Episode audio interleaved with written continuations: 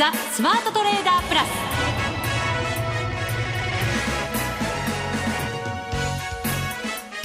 全国のリスナーの皆さんこんにちは。内田まさです。ここからの時間はザ・スマートトレーダープラスをお送りしていきます。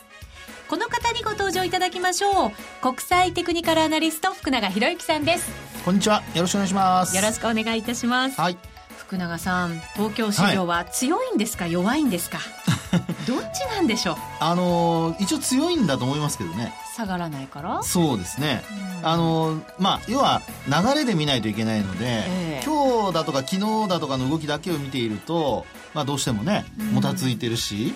えー、という感じになるんでしょうけども、はい、今日なんかもう値幅が67円ぐらいですか？なんかちっちゃかったですよね。ね本当に小さな値動きでしたけども、えー、まあ、こうやって見てると、まあ、これまでの勢いからするとねなんか、えー、すごく、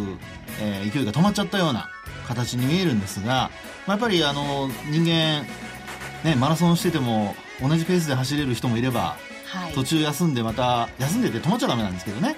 あの休んでそれからまた走ら走るという人もいるでしょうし、まあ、要はやっぱりそういう、まあ、休むも相場というそういう状況かなと思いますけどね。今はスピード感が重要な時ではなくて、ね持久力が大変なね 大切な相場と言えるんでしょうね、前半やっぱスピード上げてきましたからね。そうですね。ポコンとね、はい、ジャンプしたような感じでしたから、ね。えー、5月21日からのやっぱりあのスピードっていうのはあの騰落理賞で示されているようにですねあの、まあ、120っていうのが変わりすぎと言われる中で160超えてきましたからね、はい。まあ、そういう中でのやっぱ一服ということなので、うん、まあ、下げないのはやっぱりちょっと強いというふうに見ていいのかなと思いますけどね。アメリカはそれでもぐいぐいきますよ。アメリカ本当そうですよね、あのまあアメリカの場合はですねやはりこう上昇のまあなんていうかね、25日移動平均線からの乖離というのがあるんですけどね、それを見ると、実は昨年までとは全然違うんですね。上昇しているとはいえ、うんうん、昨年まではだいたい25日移動平均線の乖離で見ると天井を打つまでの乖離幅がですね、だいたいまあ3%から4%に達すると、えー、あの一回天井を打つというパターンだったんですよね。ところが今年に入って見てみると、まあ、大体あの2%弱ですね。あちっちゃいんですね。そうなんです25日移動平均線からの帰りで見るとね、ですからあのエンベロープっていうのがありましてそれを皆さんもし表示できるチャートをお持ちであれば、あの表示していただくといいんですけど大体2%に届くとお、まあ、株価の方はですね天井を打つと。でそこでまた25日移動平均線の手前のところまで下落してくるっていうようなそんな動きなんですね。ね。ですから今回あるいは先週の上昇、まあ、高値をつけたところもですね実は大体2%のところで止まっていると。そう考えるとそんなにじゃあ加熱感加熱感ってみんな言いますけど、ね、ちゃんとしたこうリズムで上昇してるってことになるんです、ね、そうそうそれもあのちゃんとねあのスピードを緩めてというか準高速度で、まあ、あの高値を取ってきているという流れなんですよね。東京より分かりやすいかもしれませんね。そうですね。ですからあのここで高値を更新しなくなるとちょっとね、えー、気をつけないといけないんですが、えー、まあ、基本その2%前後で高値をつけて、えー、反落するっていう流れさえ続けていれば、まあ、ニューヨークダウはですね回転が効いて、えー、こう株価、まあ、緩やかながらも上昇していくという流れかと思いますね。日経平均とかもそういう特徴があるんですか？日経平均はですね、今のところはまだそこまでの特徴はないですね。バラバラなんだ。あのただ、えーと大まかな流れで言うとやっぱ5%に25日移動平均線との乖離が5%に近づくと株価の上昇が止まるというパターンになってますね。で6月のあの、えっと、9日ですかね高値をつけたところ、はい。えー、一旦その高値をつけて反落したところになりますけども、まあ、あのロスガシでいうと陰線ですよね、はい、この時はですねやっぱりあの25日移動平均線との乖離が5%近くまでいって、まあ、それで上昇が止まったと。そういうパターンになりましたね。動く時は日経平均の方が激しくニューヨークよりは動くっていう意味合いがあるんでしょうかね。そうですね25日平均線から考えるとそのぐらいやっぱり大きな、えー、乖離にはなっていると。ですから上がる時にはまあ1000円超えて上がってますからね。はい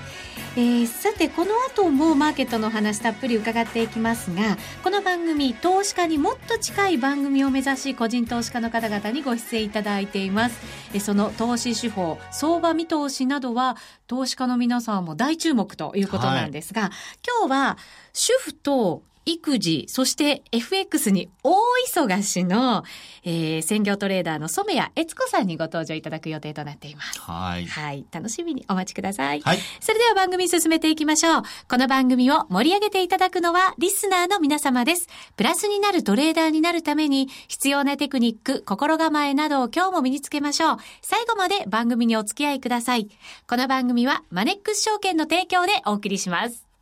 スマートトレーダーよーいドン。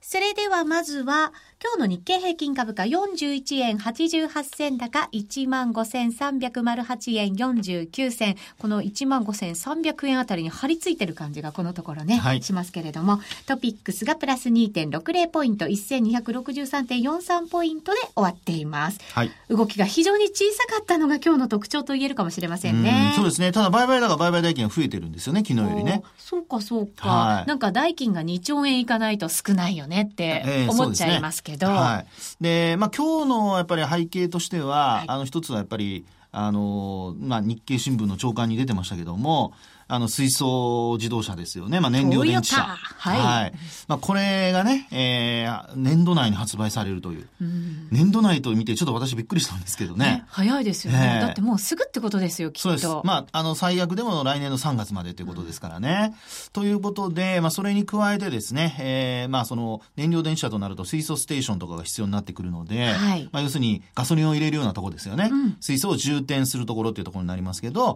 まあ、それを、まあ、あの、その建設、インフラの整備を政府も後押しするっていうようなことがね、伝わって、はい、まあその関連銘柄が、まあ今日はやっぱり買われたと。うん、まあそのあたりがやっぱり一つ、まあ結構あの水素関連株っていうのは広がりましたので、それで売買高、売買代金が膨らんだっていうところもあるんじゃないかなと思いますね。そうですね。このあたりももう随分前からテーマ性のあるところでね、はい、ことあるごとに物色されてきたところかもしれませんけれども。そうですね。はい、ただこうね、具体的な話になってきましたので、えー、まあ、これは動くんじゃないかということで、えー、結構買われたということになりますね。人気集中しましたよね。ねはい。水素の車もうちょっと先かなと思ってましたけどね、本当ね。えー、ただまあ、トヨタ自動車そのものはそんなには動いてませんので、あのー、まあ、やっぱり、ゼロからね、100を作るというところで考えると、えー、これからのインフラ整備の方に、やっぱ皆さん期待してるんでしょうか？そうですね。そういうこう材料で動きやすい銘柄のところにまずは物色がいって、トヨタみたいなやっぱり大きいところが動くとなると、また全然違うところからの買いが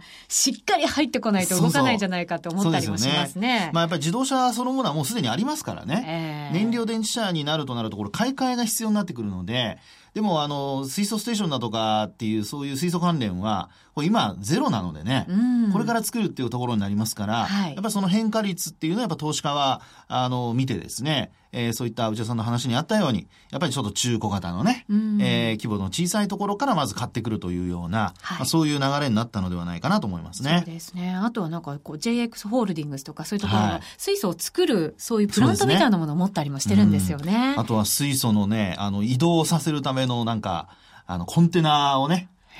作ってるところとかね、扱ってるところとかね。はい。あの、そういったところもやっぱり動きましたので、まあ、そう考えると、やっぱりちょっと、あの、株式市場、これまでと違って、なんていうんでしょうか、なんか、夢がですね、ね、これまでは、あの、えー、テーマといっても、その話だけで終わることが多かったのが、はい、まあ、ここに来て少しだけ、なんていうんでしょうかね、本当に現実に、起こるというところになってきましたから。そうですね。えー、そういうものがまた物色されると、ちょっとワクワクしてきますよね。うん、そうですよね、はい。ですから、そういうところでもやっぱり株式市場自体、まあ指数は上がらなくても、まあ個別株物色というのがまあ続いているということなので、うん、まあこれがやっぱり継続するかどうかっていうところがね、これからやっぱり注目ポイントになるんではないかなと思いますけどね。そうですね。日本だけ考えてると、はい、継続してくれるんじゃないかと思いがちですけれども、ね、さっきのニューヨークなんかの動きがやっぱりそこに重なってきますから、はい、一概には言えませんが。そうですね。うん、まあやっぱりあの、投資家というのは日本国内の投資家だけではなくて、まあ特に日本株に関しては6割超がですね、えー、外国人ということを考えますと、はい、やっぱり海外の株式市場、あるいは世界のあの情勢、まあそういったところがまあ影響してくるということになると思いますので、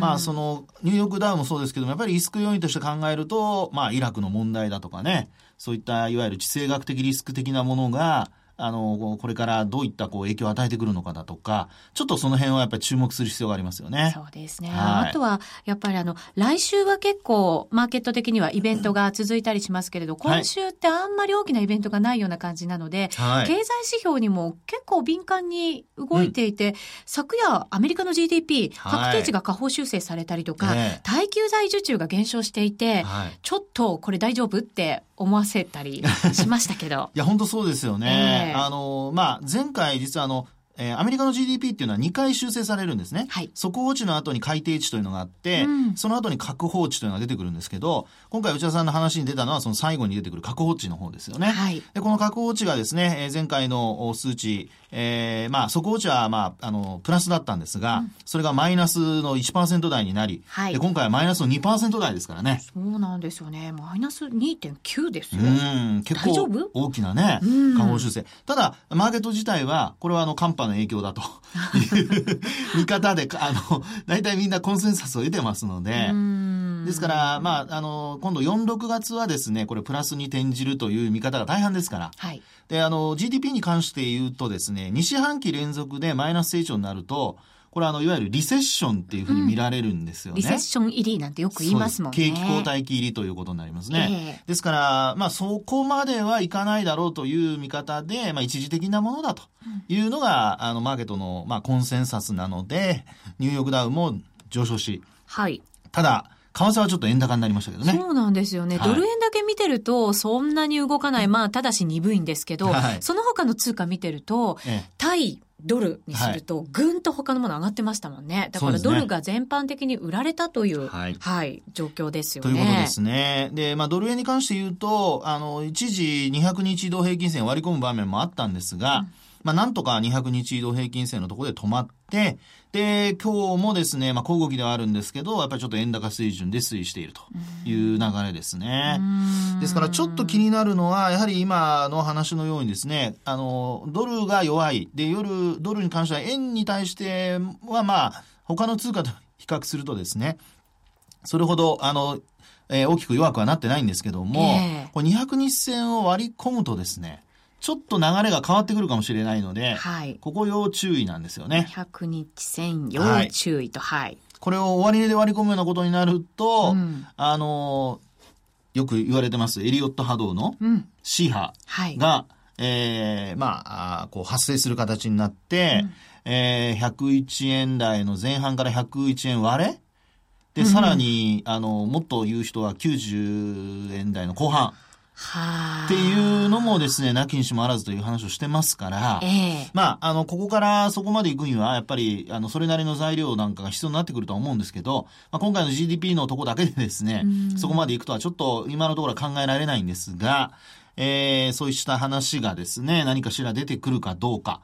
ちょっとね、あの、アメリカで言うと、なんかね、アメリカの議会もなんかまたまたちょっと騒がしくなったりしてますからね。そうなんですよ、ね、ロイターのニュースなんか見てますとね。えー、はい。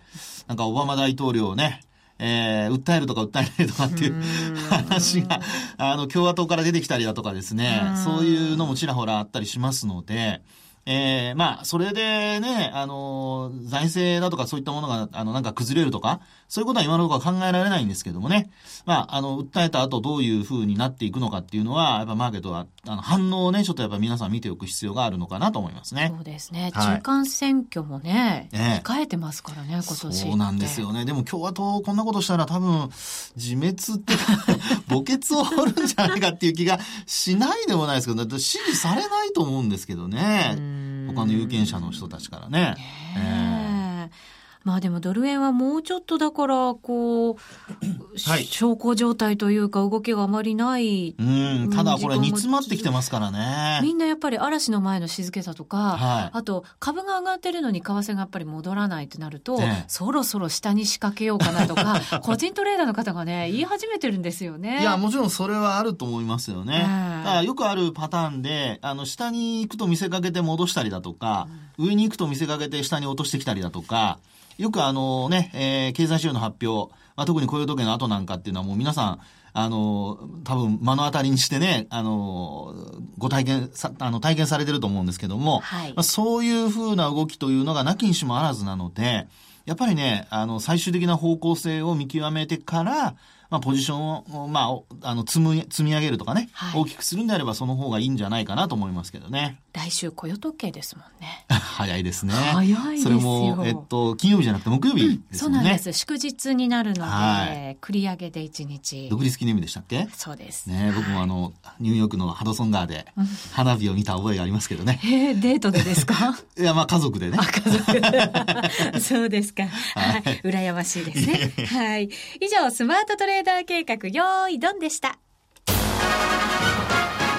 スマートトレーダープラス。今週のハイライト。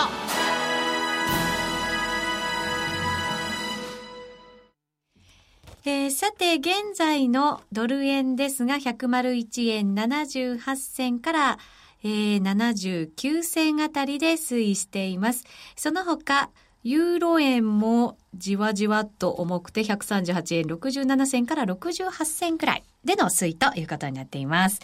えーさて今日ですが先ほどもちょっとご紹介しましたけれども、主婦と育児、そして FX に大忙しの専業トレーダー、染谷悦子さんにご登場いただきます。染谷さんは、はいもともとあの、銀行とか証券会社ではい SE として活躍されていて、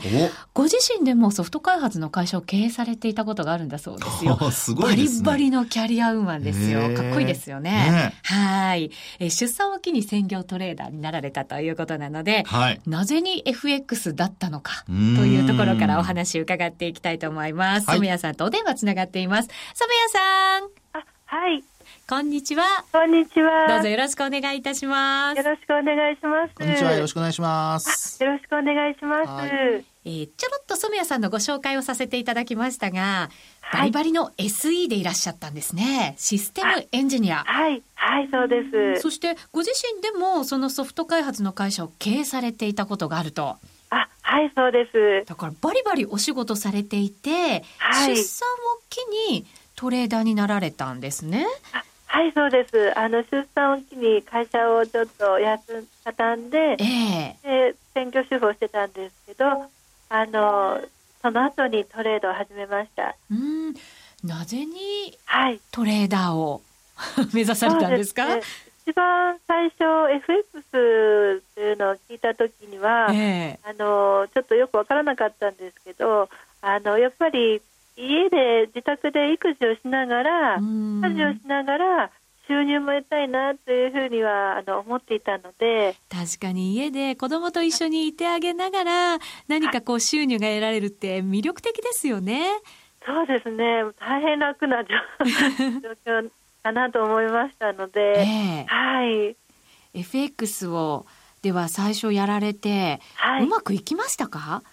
いえもうあのさ一番最初はあのビギナーズラックみたいな感じでええ。あのバーチャルトレードのあの方であの FX のバ,、えっとバーチャル FX ですかいわゆるデモトレードそうです。ははい。い。デモトレードでやった時にあの1時間ぐらいでプラス35万円ぐらいになっちゃったのでそれでこんな短い時間で35万円ももらえるんであればあの自分で利益を上げるんであればもう絶対にやろうというふうに思って始めたんですけど。だって30万円超えるっつったら普通の OL さんと同じぐらいかもしくはそれを上回るぐらいの金額が手に入っちゃったわけですよね1時間そうでですね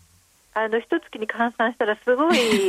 金額なので もうかもうパッパッとその計算をまずしてええ。絶対にやろうというふうに思っちゃったんですけど、ええ。え最初何か勉強されてからそのデモトレードに臨まれたんですか？最初はあの FX という名前を知った時に一応インターネットなどで調べたんですけれども、ええはい、やっぱりデモトレードで最初にやった方がいいというふうにあったので、うん。それでデモでやったら最初にすごく大きく利益が取れちゃって はい。それじゃあじゃあ実際に自分のお金でということになると思うんですが、はい。あのー最初はうまくいくけど実際にやるとなかなかこううまくいかないっていう方々ってたくさんいらっしゃいますよね。あそうですね、ええ。私の染谷さんは？あ私の場合はたまたまあの育児が落ち着いて夕食の準備も終わって夕方からトレードを最初してたんですねええ欧州時間の頃たまたまトレードをしていたので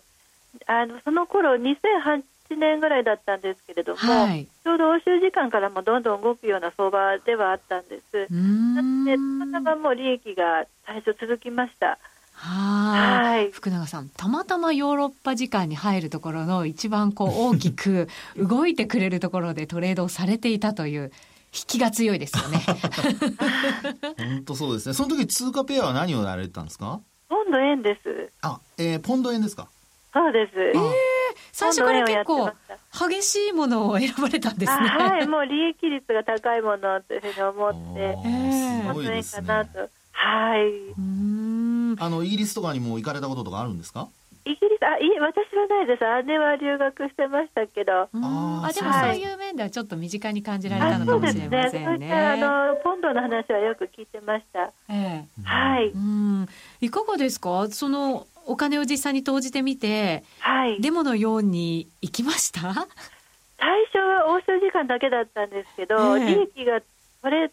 あの立て続けに取れたので、えー、24時間張り付くようになったんですね、パソコンの前に。ああ、もっと長くやってみようと。はい、そうです、そうです。もう、えー、あの息子を保育園に預けて、えー、あのもうずっと朝から晩まで、保育園から帰ってくるまで見てたんですけど、やっぱりエントリーの回数が増えると、損が増えました。はい。そうか。はい。勝率の面でもやっぱり下がってきますか？そうですね、損の回数が増えるだけでしたから、うん、もうあの利益が最初取れていた分はだんだん減って、もともと出していた金額を割り込んできたので、ちょっとこれはいけないと思って、えあのブログですとか、ブロガーさんですとか、いろいろな利益を上げている方のブログを研究しまくったというような感じなんですけど、えー、はい、そこから学んだことってありましたか？そうですね、あまりブロガーさんを教えてくれなかったような印象があるんですけど、利益を上げてる方からの、えー、であの動く時間帯だけトレードするんですよって一言いただいたんです。えー、それで、あえー、と思ったんですけど、あのでも自分で記録を取ってあの1年ぐらいするまではそれがどういうことかっていうのが分からなかったです。あなるほど、はい、そのなんかいろんなマーケットの特徴みたいなものが FX ってねかなり色濃く反映されますけど、そういうのも、はい、じゃあ自分でメモをずっとトレードに合わせてしながら感覚で覚えていったんですね。そうですね。自分でもうほぼ自己流がほとんどでもうノートで気が付いたことを全部書き出して、うん、変えるところはあの全部変えて、えー、どんどんそれを積み重ねて今に至ってます。ははいじゃあいろいろメモを取りながら自分のトレードの中でいろんなルール作りをされてきたんですね。はいそうです自分のルールを自分で作った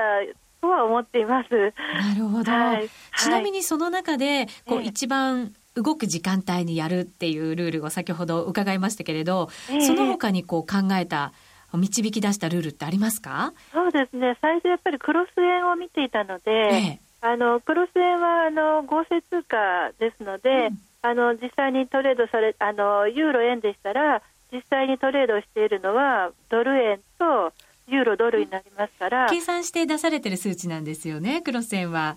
そうですね、えー、あの実際にはもうあの単純なあの計算であの直接な取引はないので、えー、やはりその3通貨ですね、合成通貨と通貨の相関性の3通貨を見て、うん、あの同じ方向でトレンドが出たときにエントリーするのは確率が高く利益が取れるとは思いました。なるほど。はい。えっ、ー、とじゃあ3つの通貨がこう同じ方向を指しているところで、エントリーをして。そうです。うん。あのただ途中からたくさん通貨を見るようになったので、ええ、あのそれだけではまた足りなくなったんですけど、はい、そのたくさん通貨を見るようになったのはなぜですか？えっ、とですねあのクロス円が動かない時が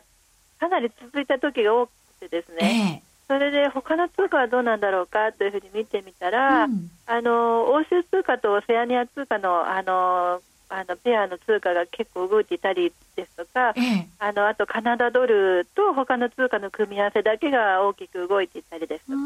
そういったことのあの発見が多かったんです。確かになんかトレンドが出やすい通貨ペアとか結構あったりしますよね、意外に。ありますね、え。ー、今、クロス円、ドル円、先ほどお話しされてましたけれど、ドル円絡みちょっと動かないので、逆にあのオセアニア通貨絡みがよく動きます、うん。あの組み合わせはやっぱりユーロですとかポンドなんですけど、ええあの今、その通貨の組み合わせが一番いいかなとは思ってます。うんはい勢いのある通貨をこう選んでトレードされてるんですね。はい、そうです。あの染谷さんが編み出した手法で、はい、マーケットフォースストラテジーっていうのがあるって聞いたんですけれども、これはその勢いに絡んだものなんですよね？そうです。あの例えばユーロ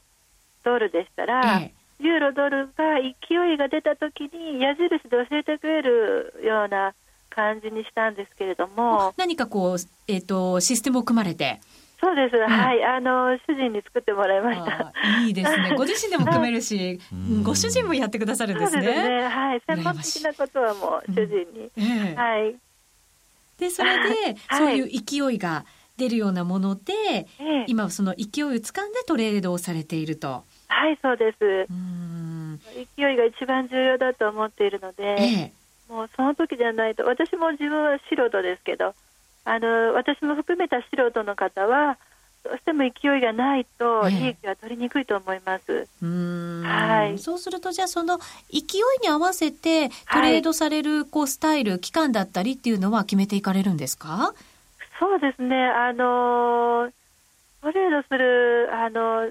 大体勢いが出るといったら指標発表の後ですとかがええ。多いので、ええ。あのもう朝、その指標発表スケジュールで目処は立てておくんですけれど、何時にどんな指標が出るよとか、まあ、予想はこんなあたりかなっていうのを。はい、はい。そうです。で、その時間帯になって、あのチャートを目の前で見ていて、うん。やはり勢いが出ました、トレンドがあの思った通りの方向で、通貨の通貨同士の強さもあのそれに見合ってましたとなるとエントリーします。うーんはいじゃあ経済指標が発表されてそのはいこう動きがしっかりと方向性が出てきたところではい、そうです。トレードをされるんですね。はいさっき福永さんからもそんな話がありましたね。